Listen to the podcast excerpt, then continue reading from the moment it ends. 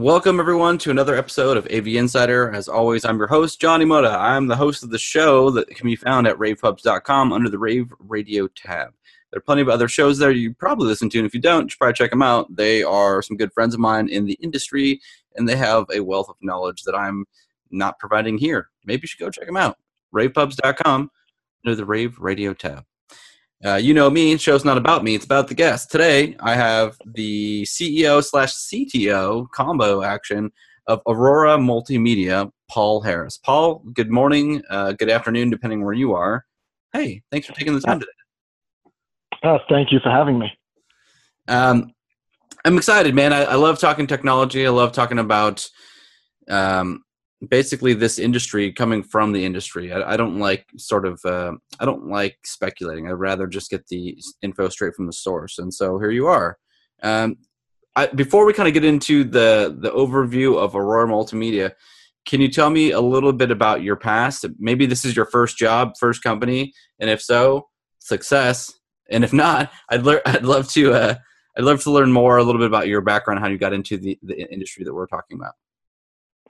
Uh, actually, it's not my first company. My first company when I was about, uh, I think it was about when I was 16, 17 years old. I was, uh, I had a company that I started called Digitrans. Uh, okay. stood for digital transformation. It was, uh, remember those uh, t-shirts that you used to, uh, yeah, back in the day. Uh, so I'll date myself. This is over 30 years ago. And uh, when you get like all those dots that make up a picture of a person that you put on a t-shirt at the fairs, well, I came up with a way with the Amiga computer since it did 4,096 colors, because, you know, God forbid that was a business computer because it didn't do green and black or 16 colors. It was a, deemed back then a gaming computer because it did a lot of colors and a lot of animation. Funny the irony of how things work out. But um, the uh, but back then uh, it had a lot of capabilities. And I took a, a toaster card, which was a capture card, JVC camera, uh, a Xerox inkjet printer with subliminal dye ink, uh, thermal transfer paper. Next thing you know, I had going to carnivals and events doing um, uh, pictures in 4,096 calls on t-shirts. Then about two years later, I realized I kind of killed the novelty of having dots on a t-shirt. So uh, sold it and uh, went to college. Uh, so I had other things to do, like uh, get my final education before I went into the business world and uh, and, and engineering world. So, uh, but yeah, that was probably my uh, the, the, first official business I had. Uh, and then I had a company called Zytec that I started to make audio paging supervision for okay. um, for 70 volt paging speakers. I did it for Lockheed Martin and Lucent Technologies, and then eventually I merged Zytec into Aurora because Aurora originally was started as a programming company for control systems.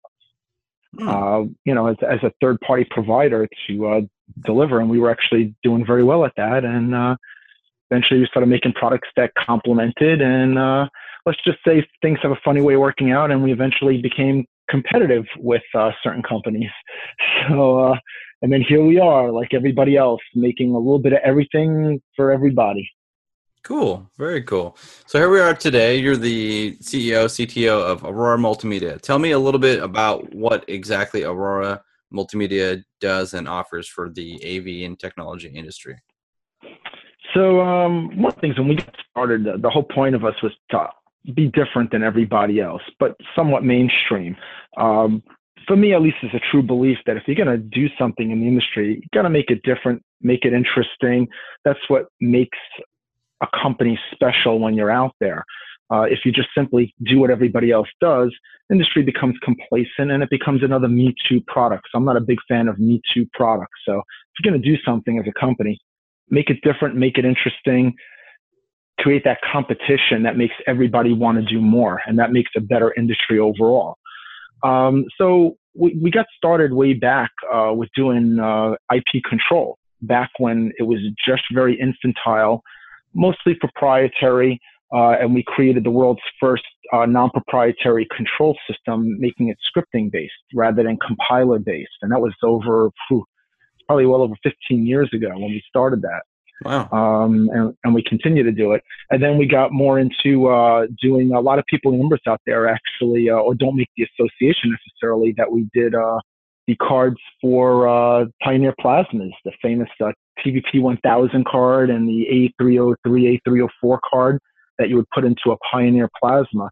So we actually made uh, Plasmas the first uh, the, first flat screen displays to have TV tuners built into them and HDMI ports. We were one of the first uh, early HDMI adopters back in uh, 2003, 2004, right around that time frame. So we've been doing HDMI for a very, very long time. Sweet. Yeah, I did not know that. That's that's very cool. And then yeah, one of the one of the hidden secrets of that. And then we did. We also did. Uh, a lot of people don't know this about us either, but we were the we, we were the people. We even had the patents pending for it for. Uh, you know those uh, real-time image rotated video walls. Well, that was us. The Ditto, the famous Ditto engine. At least famous for us. so I guess famous is relative. Uh, but uh, yeah, we did real-time image rotation um, and uh, vertical video walls and multi-image rotation, and uh, we, we were the people who started that. Uh, a lot of people don't know that about our company, but yeah, that, that was our baby. And we got into AV over IP, and we're taking a very big stance, a very big different approach. We do HD based T as well, and we're actually reinventing that now as well. I wouldn't really say reinventing, but supercharging it. Not fair to say reinventing, but yeah, supercharging that as well. Cool. Now, uh, it seems like basically Aurora Multimedia is, is basically the complete package, unless I'm, I'm looking at this incorrectly. But you seem like the no, we, we we go across the gamut. We we have a firm belief that there's no one right product, but we also have another philosophy of less is more, where you don't need a lot of SKUs to get a job done. Yeah. So that's that's a lot of the differences between what, how we do things versus how other companies do things. Can you give me? Maybe I mean I'm assuming there's a lot of NDAs out there, but can you give me like a, a cool example of how your systems are deployed in the field, or or, uh, or where one is uh, a unique application, maybe? Yeah, absolutely. Well, what I what, what I can give example is how, what makes us different and why we do the things we do to make it different. So, for example, we are uh, the uh, only transceiver on the market. So uh, transceiver is the ability for a device to be set up as an encoder or a decoder. Okay. Pros and cons to anything. Adds a little bit more cost to it, but what it does do is it opens up new capabilities and it, it also solves problems. So for example, what does having a one box that you can set up as either or? Well, it's not just the box, it's the wall plates and the other things that complement it. So I can do things like put a wall plate in, in, in a front of a room, put a wall plate in the back of a room. Normally, wall plates are considered transmitters only, uh, so they're unidirectional. Uh, then usually have a box up by the display and so on.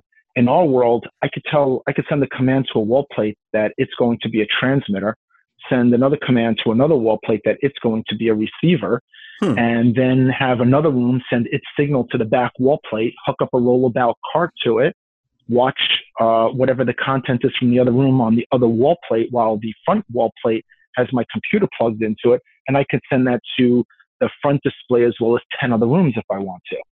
Uh, very unique applications, but it gives us the ability to extend things. I could even go from the front wall plate to the back wall plate, use it as an inter-room uh, extender without running wires across the floor.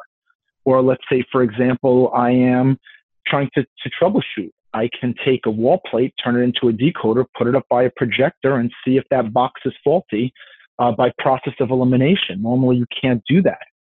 Then there's other aspects. Normally, today's topology you need about eight different SKUs to do a typical matrix. You need a proprietary card frame.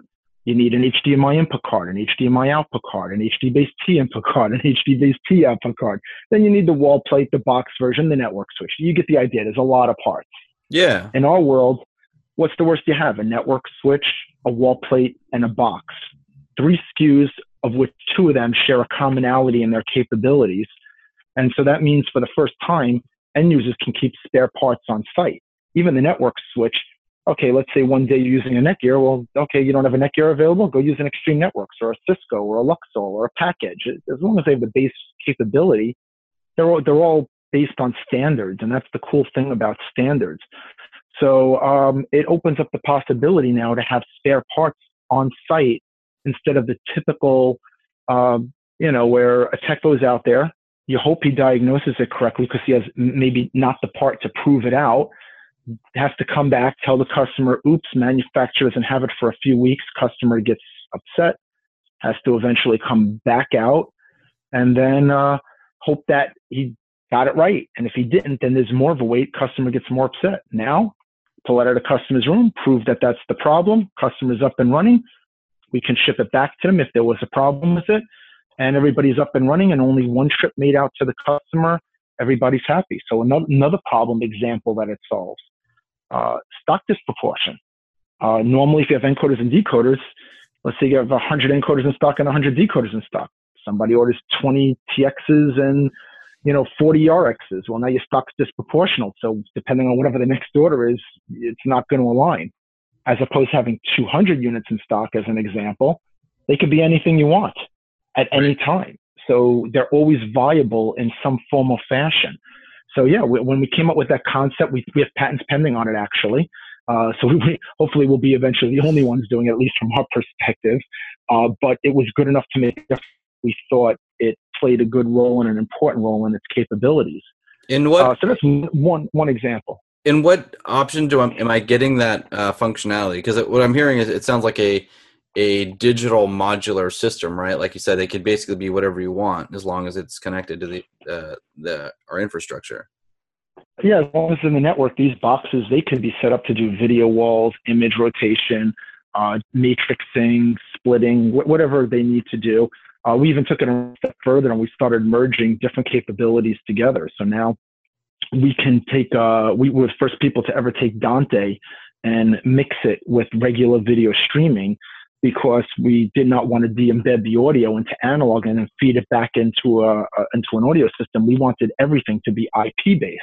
Yeah. So we we demonstrated that it's not about that one standard is good. This is where we came up with IP based T, which is our thing. And the whole point behind it was to show that it's not about having one standard at this moment in time. It's about having standards create the illusion of synergy. So you give them a common protocol, you give them a common way of setting it up. Even though they're incompatible, they all have a purpose. So for example, you wouldn't use a 10 gig uncompressed to record with it or to send it onto the internet. But if you're doing broadcasting of it, you're doing low latency, uh, it's it's a great thing to use. It's it's probably the thing to use. But then H.264, well, that is perfect for recording or sending onto the internet. Not very good for local infrastructure, and the latency is not very good either. But then you got the one gig, the JPEG 2000, the VC2s. In other words, everything's got a place and everything's got a usage for it. It's not about I'm better than this and I'm better than that. It's about how do you make them all work together for what their intended purpose was, and then make it as easy for the end users uh, and the people installing it to consistently use these together, even though they're not really interoperable. And that's kind of what this whole thing that we've created IP based T is about. So, in order to control those those IOs, it, do you guys produce a software that can be run on a laptop or something to to trigger these uh, your boxes essentially? Uh, yeah, absolutely. We have a free software we give out that uh, does that, even preview routing, where we can see previews of what's playing in the encoders and decoders and route by that.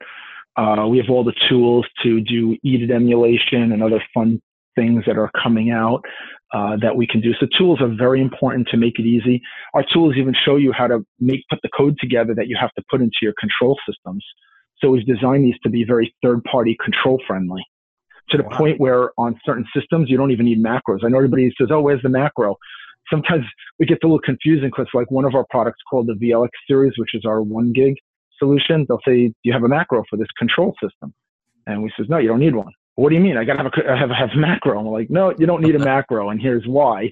Uh, and then even that, they it, it, takes a little while to grasp how you're able to do something without the need of a macro. But we we created virtual COM ports, so we become an extension of any control system without cool. having to create macros that encode and decode the string that you're sending to the 232 or the IR ports.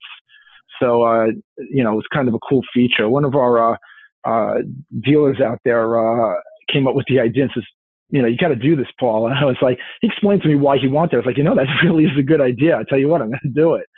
So, uh, give a shout out to my, my buddy Dave out there um, I'll, be I'll be neutral to the audience. I won't say which which uh, integrator it is, but um, he had a he, he had a part. So we do listen to our our integrators and dealers.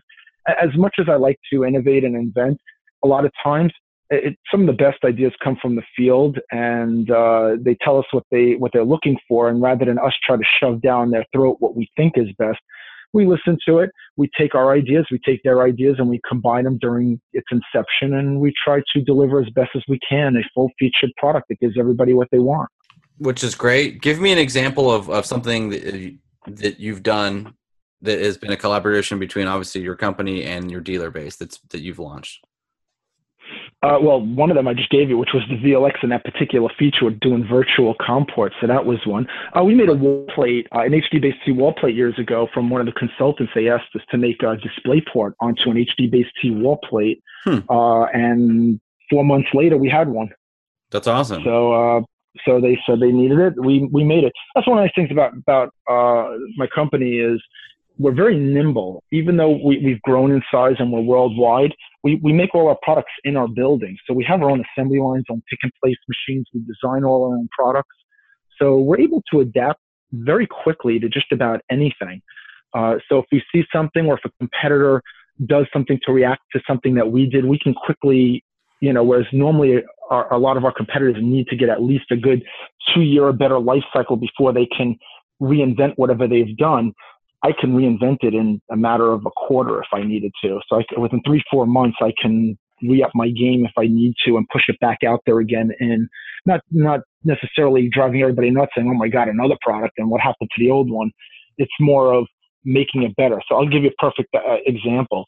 Um, that VLX box that I was telling you about, that yeah. kind of the one gig that does everything. It does the the video walls, it does the image rotation, it does the the, the full one gig.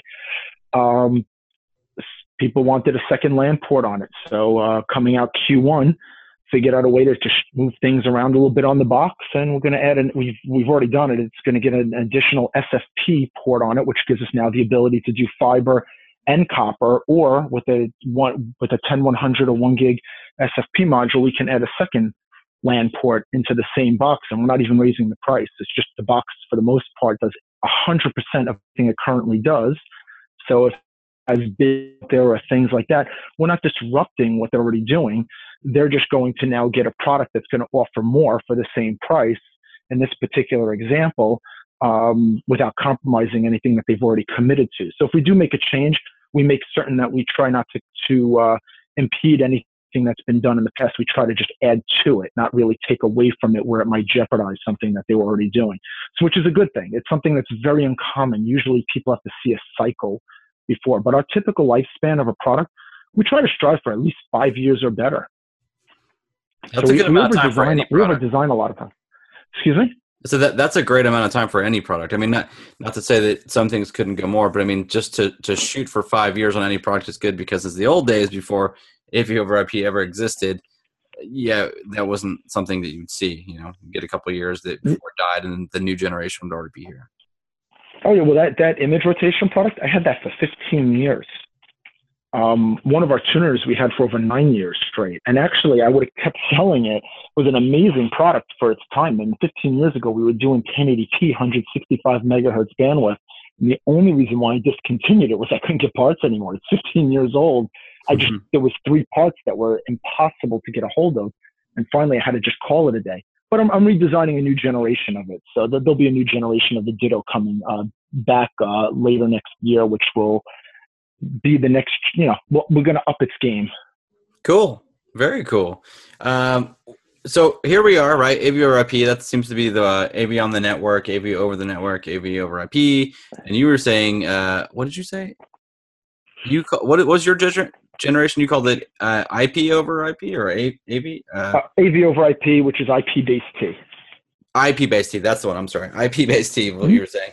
What What's next? What What would you say is next for your company? It sounds like you you where you're at now is very versatile for what you can do out of a single box, and then within a room or deployed in a system that you can just change the trigger uh, over the network. You know, because of your uh, it's since it's on the network and it's AV over IP on the network you can change those uh, send and receive uh, wall plates to, to, to be whatever, basically extending whatever it needs to be. Something that I would.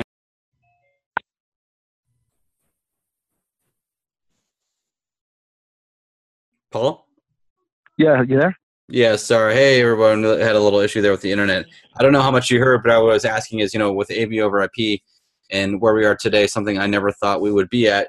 The fact that you can basically change an entire system from your software uh, because it's on the network is just astounding. What do you think is next for your company? Where where do you go from here?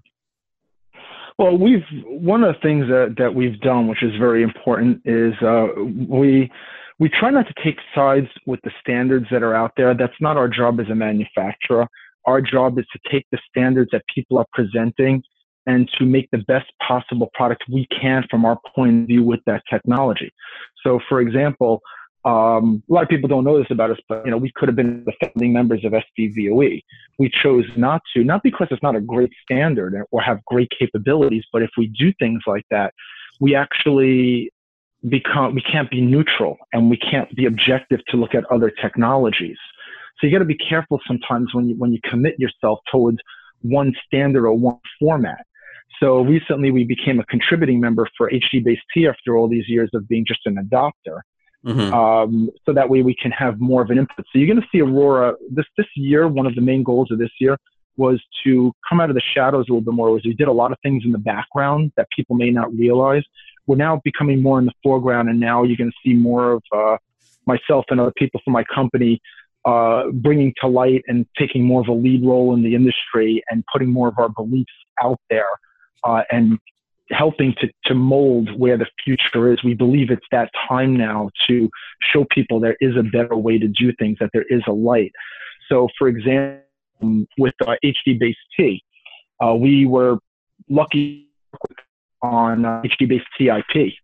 Uh, it was an amazing project. Uh, it was a proof of concept that we did to show that we can put HD-based T over IP.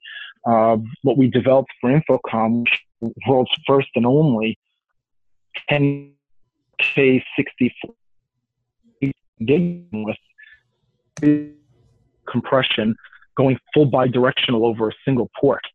Um, no one's ever done that. Right now, everybody's a, everybody's a port, whether it's an encoder or a decoder. Uh, we were doing both directions simultaneously on a single port. Um, pretty amazing stuff. Uh, we pulled that project off in four months with a team of engineers. Um, so uh, we're looking at uh, doing things like that where we're trying to now impact where the industry is going and what standards are going to become. One of the things I think people get hung up on with AV over IP right now is, and I don't think everybody fully appreciates what really, really does matter right now with AV over IP, which is the infrastructure. That really dictates everything. Endpoints come and go. Everybody talks about interoperability, and don't get me wrong, I like interoperability, but even that has its shortcomings with interoperability. But let's just say, for example, you have uh, a, a, network. Okay, if you throw a one gig network in there, you really don't want to do 4K 6444 on a one gig network. I, I know there's companies out there touting it. Uh, it's a 20 to 1 compression. Spreadsheets, high detailed items, they're not going to look good on it. There really is no future for that type level of uh, bandwidth to be over a one gig with the amount of compression that it's going to do. That is not visually lossless. So some of the things we're working on right now is one, enforcing and coming up with better standards for what people call visually lossless. I know marketing always seems to overshadow the reality of things. So one of the things that I'm working towards is trying to get that where we all follow. If we call something a grade of something, what does it really mean? And so this way you know what you're getting. Uh, there's nothing with having a 20 to 1 compression using it for. If you fast motion video and you're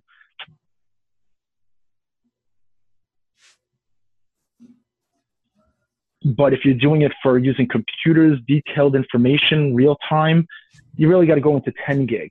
And then if you look at 8K, well, 10 gig can do it. It, it will be uh, more compression to it, but people don't realize when you go to 8K, you're going to probably want to go to 120 hertz once you start getting to 8K, um, which is not just double the bandwidth, it's going to be quadruple the bandwidth. So even 40 gig starts to look like mm, maybe for some applications, I might not even need 40 gig. So you got to start looking at what your infrastructure is going to be uh, right now when you're when you're doing a lot of things with AV over IP. Endpoints come and go, but the network itself can stay a good key core of what you put into it. So you don't have to reinvest and re, uh, redo the actual infrastructure itself. Yes, I, I, I, agree with you. The network is the foundation for any any system deployed because everything nowadays, and if it's not, you're in the past and need to be living on the network. The network will always be the foundation for anything that we do in our industry moving forward. Exactly, and so it and so what basically what we're going in with with this as far as with what we're doing is we're more or less trying to just teach people that, that where really counts is the protocols, the things like that. For example, I, I know a lot of people out there talk interoperability and, oh, I got to have H.264, I got to have uh, JPEG 2000. What does that really mean at the end of the day? Is it really compatible? I mean, there are other elements of it that people don't really understand fully, and that's one of the things that our job is: is to educate people. We recently hired a, a gentleman um, that you're, you're familiar with, George Tucker uh, his only job in life in our company is to educate and to create education classes because education right now as we all make this transition is key. Uh, making people understand what it is that they're installing and what you need to do to make it happen effectively. Because right now a lot of the uh, av integrators they're trying to learn but it does take some time to get a little bit up to speed. It's not that av over ip is complicated but when you've never worked with anything before you got you got to just you know retransition yourself just like anything else. Just like when control systems first came into our industry, people didn't know what to do with it. Hardly anybody had programmers in their companies. And now almost every integrator has a programmer or a third party person that they go to and write the code uh, for them.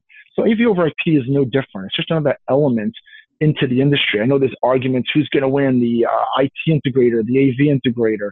You'll, you'll get into all those arguments. And from our, my perspective, they're both gonna they're both gonna win. They're both gonna stay status quo. You can't take an IT integrator and necessarily turn them in overnight to put equipment into conference rooms, hang projectors, audio balance out a room, and do the things that AV integrators are trained for, known for, and primarily do. But then for that matter, doing network switches, uh, sometimes you got to be Cisco certified and you got to do all these type of things that normally these network people. I think what you're going to see is a is they're going to keep doing what they do best, but I think you're going to see more of a collaboration between the two and using their strength or an absorption of IT companies by AV companies or vice versa, where they have to call upon each other's talents to, to better coexist with each other, but they still have their own purpose of what they are in this industry. I don't think one's going to win over the other.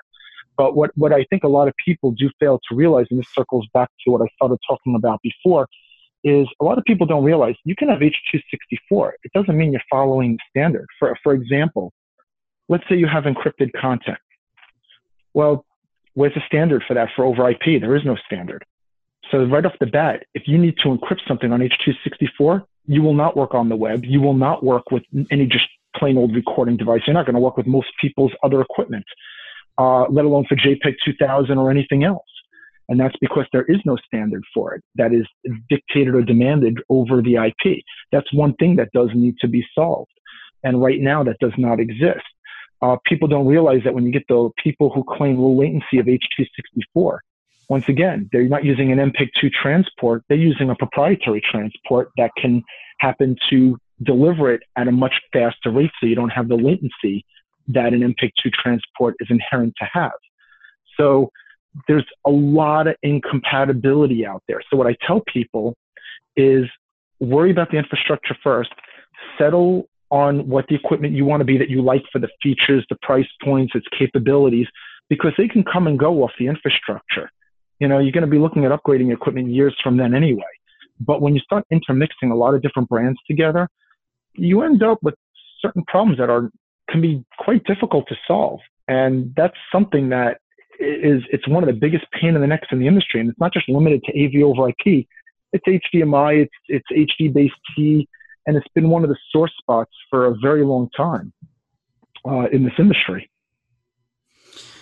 Yeah, and, and, like you said, well, I, I, I like one about your company that you aren't necessarily partnering with one technology, but rather trying to adopt and work with all technologies because that's it it seems silly for a manufacturer to to kind of make their own proprietary um, communication or I don't know how else to, to word it, but like their own proprietary anything, right? That doesn't work with their own stuff, right? It's proprietary. Uh, why would you want to lock yourself in and be this sort of exclusive thing and then hope that everyone just adopts your your technology? Why not rather work with everyone else out there because it's this time where everyone has sort of this this own this own uh, different ways of communication. Everyone's trying to figure out either their own their own technology or the standards. And like you said, the standards on everything isn't quite there yet, but need to happen soon because eventually you're going to get stuck with your own proprietary stuff that isn't a standard. Well, exactly. And what has to happen is in this industry is you got to look at the things that really do matter to standardize on the encryption over the IP. Um, delivery would be nice, but I'll give you a perfect example. Let's take something as simple as HDMI and HDC, uh, an HD based P. Let's forget about AV over IP for a second. When a typical dealer goes into the field, they might have two different brands. We'll just call it brand A has HD based T and brand B has HD based T. And you plug them in together and they don't work. For whatever reason, they just don't want to play nice together. Don't know why, but they don't. But you could take a hundred other products and it will work with brand A. Take a hundred other products and they'll work with brand B. But for whatever reason, brand A and brand B do not want to work together. Whose fault is it? And what does the integrator do to get that resolved? And the answer is very surprising, and it's more related to human nature than it is to fairness and how things should be done. And that's a huge fundamental problem that there's no easy way of solving. Because I, I personally have been in the middle of these things, and even when you're right and you can prove it, right plays no part in a lot of the things that happen in our industry. So you know who usually gets blamed for the problem? Take a wild guess. I don't know. The company that answers the phone. Whoever actually helps out the customer actually is the one who gets blamed, even if they're not the one at fault. Um, so what will happen is you'll call up, let's say the other company doesn't answer, but let's say it's a display and they don't answer because they're hard to get a hold of. They're a big company, whatever. Smaller company or a different company says, okay, we've looked at the problem. We've determined that it is coming from the display. Then they say, well, how come the other 100 companies work with it? And then you could say, well, because they're actually doing some things that are a little bit wrong, and by dumb luck, it just happens to work, but they're really doing it the wrong way and we're actually doing it the right way and there's reasons why we do it this way because it protects you from other bad things from happening and they don't want to hear that they just want to focus on the fact that it works with a hundred of the other companies that might be doing it not quite the right way right. and obviously it must be us and then you could show them the proof you could show them till you're blue in the face but at the end of the day, do they want to take the display down or do they want to take the source thing? So they'll be more likely to get rid of the company that just helped them out, spent all the time discovering the problems, but they're the ones they're, they're going to be the one who will take the brunt of it. Uh, because simply they answered the phone and they were able to start helping out the customer. Uh, and they won't look at it from the other perspective. And I, have been in those situations where you say, okay, well, we work with a hundred other products. I don't see you fighting with us. Yeah, but uh, uh, but we need that dis- that display there or whatever it is. So it's really the logic is very backwards. It's not about right and wrong. It's a matter of of what can be justified, and that does not help the industry. Um, I, have I've had situations like that even with HDMI and EDIDs where we could show that the EDIDs were malformed, and uh, they'd be like, "Yep, but other products work with a malformed EDID," and it's like because they're not checking the checksum. They should be doing that because if you don't, you can potentially get corrupt data. Didn't matter. So we wrote firmware that ignored the checksum for that customer. And what a surprise, it started working with that device. But these are the oddities that you got to work with in the field. That's why I'm not a big fan of interoperability. I'm a big fan of, of standards and yeah. as much compatibility as you can. But when it comes to interoperability, you really just want to, if you can, from the endpoint to endpoint, the more you can make it the same brand, the more the liability falls on that company to make the problem go away. Because then it's in more of control of that particular brand. Got it. You know what you'd mentioned earlier that I, I think I kind of just went right past me when you said it is that you make products here in the United States. That is correct. We make it right in our own building. That is very rare and far between. So, one, thank you. Two, um, that, again, that's it's not a very small thing. I think there are fewer and fewer manufacturers these days here in the United States. One, because it's obviously it's cheaper to outsource to other countries. Um, two, because sometimes larger companies or corporations buy those companies and then they go back outside the country. But uh, the fact that you manufacture within the United States is just amazing. What what's the typical turnaround time for some of your products? Is anything made to order at your company, or is it pretty standard off the shelf?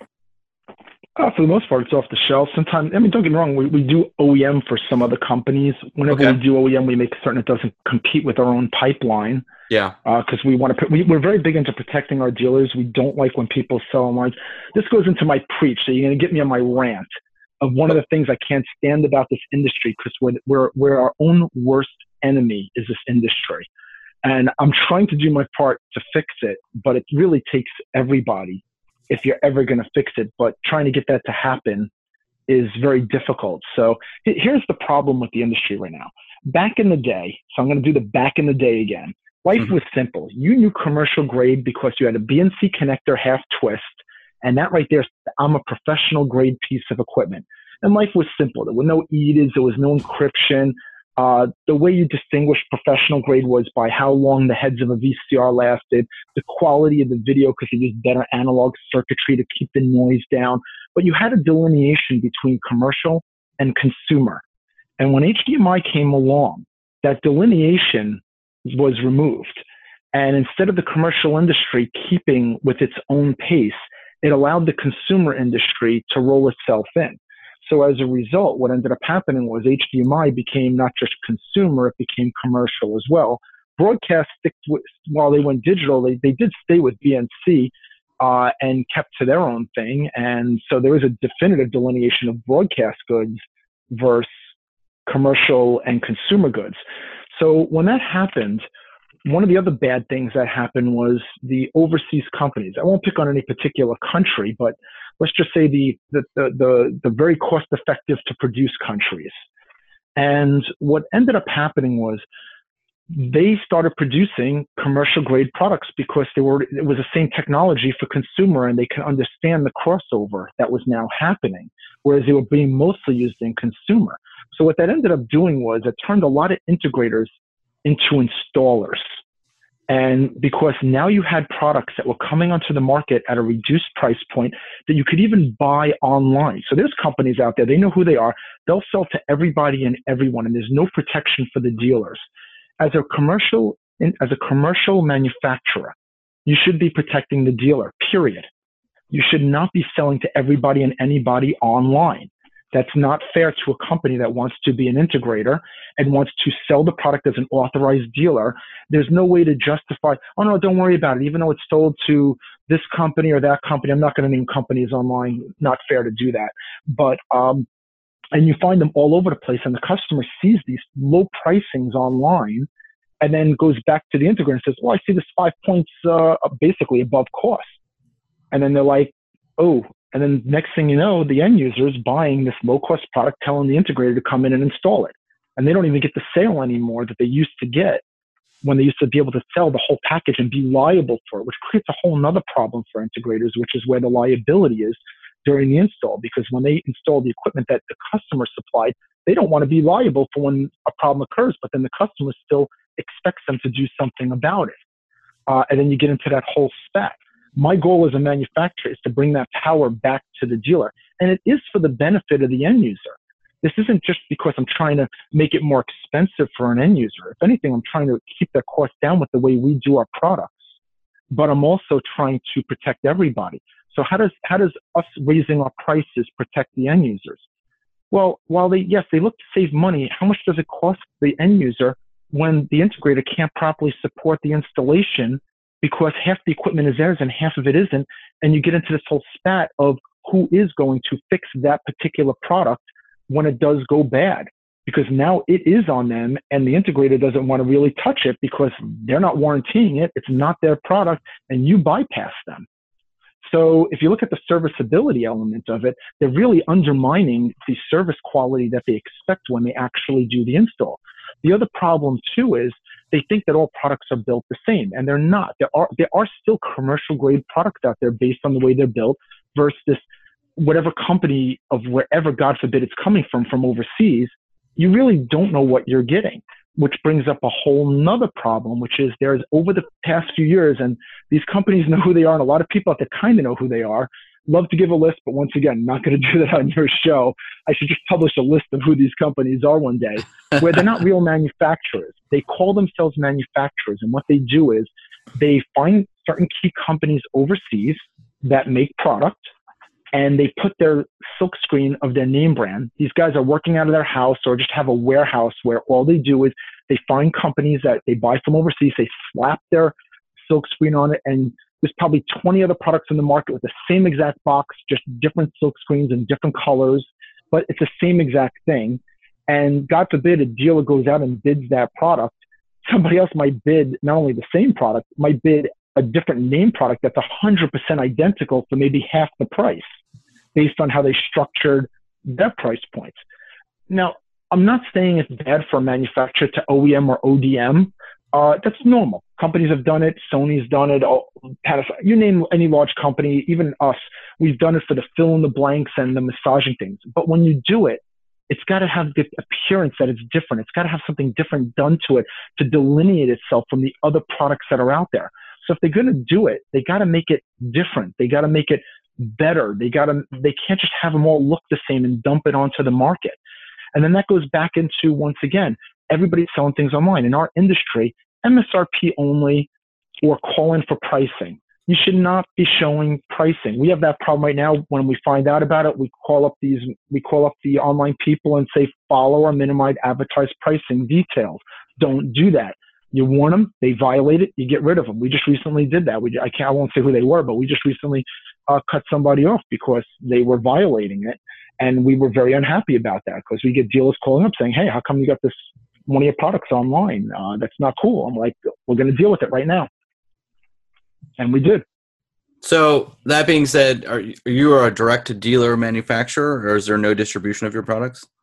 The only distribution we do is internationally because internationally is a different animal. But yeah. when we do it internationally, we do exclusive distributor, meaning there'll be one distributor in that country uh-huh. and they have to be a local stocking distributor. They're just not any distributor. They have to be a stocking distributor and they must have support locally as well. So they must have a, a, at least, uh, depending on the size of the country, a minimum of one or more technical people that can properly support uh, the product. We have that. Actually, I got a great team uh, in uh, in India, Norway, Korea, uh, China. I mean, we have some countries that got amazing uh, and have done amazing work. If you go online to our stuff, uh, you'll see some of the great work they've done. My Indian guys impress me all the time. Those guys are always rocking and rolling. My Norway guys too. They they they're I mean for the most part all my distributors do great work, but uh, you know sometimes you get some people really shine and uh, uh, but yeah, even when you do distribution, you just got to have it done the right way. And as long as uh, you have the proper support and understanding and know-how from that distributor, uh, yeah, they could do an excellent job for a company. But in the United States, no, it's it's d- dealer direct. We never sell to an end user. That's a whole other thing that manufacturers. I know some of the larger manufacturers think they're entitled to. They worm their way around and they go right to the end user and cut out the dealer. No, I don't care how large the project is you must include the appropriate dealer. No favorites played. Go to the one who's appropriate for the region, and you do it with one who you feel has the best competence to deliver that particular job. Uh, and you always go through an integrator. Period. No manufacturer should ever be going around a uh, an integrator if you're going to set up a true integration network. And for that matter, you got to follow the food chain where the project came from. If a consultant specs you, you don't go around the consultant. If a dealer specs you, you don't go around the dealer. So that's another problem is people don't follow the food chain. You got to play by the rules of the game. You can't just conveniently break the rules when it serves your purpose. And actually, in my company, if you do, you, you get you get a major slap on the hand for it. Uh, if they if they do, and in some cases, to be fired. So we take it very seriously that if people, if we find out that people are intentionally violating rules, we, we will fire them for it. That's good to know. Yeah, I don't like shortcuts either, and and with the same respects to you know following the food chain, I I 100% agree with you because that often happens to where someone's getting cut out of the deal because someone else wanted to gain from their from their uh, the hard work. Uh, it, so- it sounds tempting, but we do registration programs. We treat our dealers right. We let them register projects uh, if they can. We have some new models coming out with uh, other ways of helping them make more money and keeping the inventory down. So you'll actually see as our as we continue to progress, our catalog is going to shrink, not grow. We don't want this huge catalog with over 500 different products. We want as few products as possible that can do everything. So this way, you need a video processor, this product. Oh, you need a distribution, same product. You need a rotation engine, same product. You need a scaling engine, same product. um, I that that's so much easier to train your your uh, technicians and your engineers and even when you do even when you're doing the drawings you don't have to constantly think of something new to put out there. So we have a, like i said less is more mentality. That's where we're headed. Uh, one, one thing I do got to throw out there is what we've done with HD based T, by the way.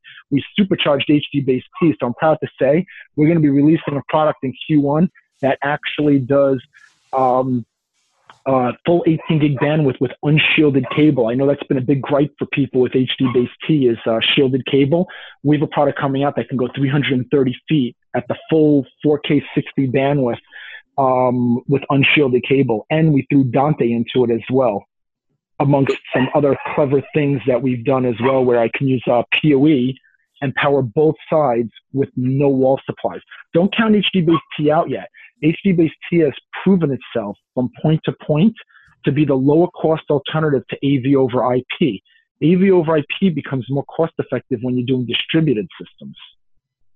Hmm. That's coming Q1 of next year, is what you're saying?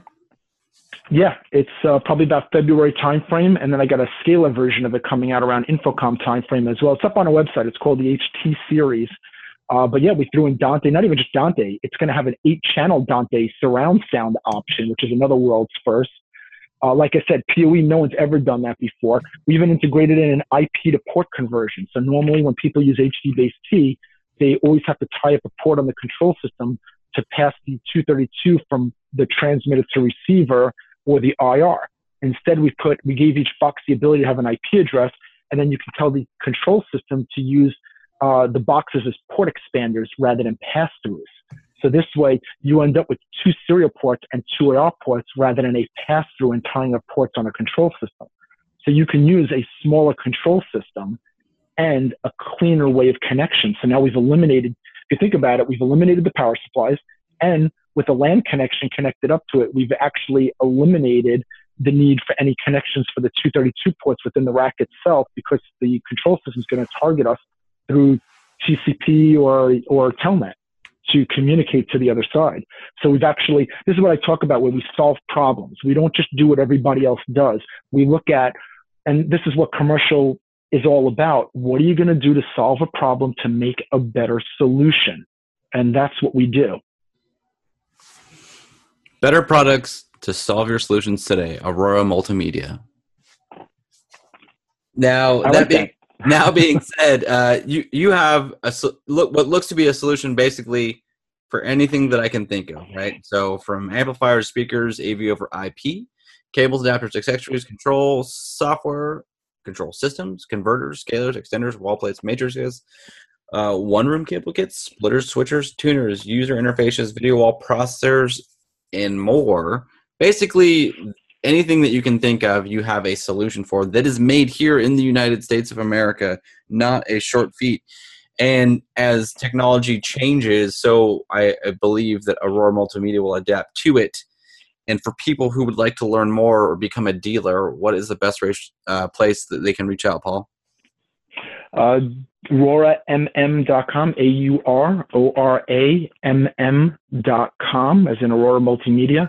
And uh, all the information you can find will be up there. We actually have a new website that's going to be going live in a few months uh, to uh, make it uh, more powerful, even more information. Uh, we got some more surprises. Anybody going out over to Amsterdam? We got some uh, new surprises to show off there. And of course, at InfoComm, we're, we're never making it easy. We're never letting up. So we got a lot of good surprises on the way. Uh, and we'll be keeping it interesting for uh, quite a few years to come. So we, we got a lot of toys that uh, that'll be coming out that will definitely uh, you know make it interesting. Well, cool. And as they come out, I would love to have you back and on the show and talk about basically the future of of where our industry is going and how you're offering solutions uh, to the foreseed future and, and technology. So I'd love to have you back as that changes. And anyone out there who has any questions for me or wants to be on the show, AV Insider, or you want to learn more about Aurora Multimedia, whatever it is, you can email me personally at Johnny, J O H N N Y, at ravepubs.com, Johnny at ravepubs. You can find me on Twitter, Instagram, all the places at jmoto3, except for Snapchat. That is some imposter. Do not follow that person. Imposter. I'm at AV underscore insider. And actually, if you want to be a social person and, and, check out Aurora online, you can go to auroramm.com, which was previously said by Paul. They are on LinkedIn. You can check them out there, linkedin.com forward slash company forward slash Aurora dash multimedia. They're also on Twitter at Aurora MM Corp. And they have a Facebook page you probably check out if you want to get some updates there to check out other things that we didn't already mention at auroramm.com facebook.com forward slash Aurora MM Corp. All the places you can connect with them in a social manner to learn more. Obviously, check out the website first. It's going to be auroramm.com and uh, with a new refresh coming soon. And if you have a chance and you're going to Amsterdam, or as I like to call Amsterdam, check them out there. That I think that is the next they'll be at. And then you can find them at InfoComm as well. And that, again, go to the website auroramm.com. Check out this wonderful made in America manufacturer for any solution that you have in your integration needs. Everyone, this has been AV Insider. Paul, thank you for the t- uh, your time today. I appreciate it. Oh, thank you so much for having me. Yeah, and everyone, again, this has been AV Insider. We'll catch you on the next show. Uh, have a good day.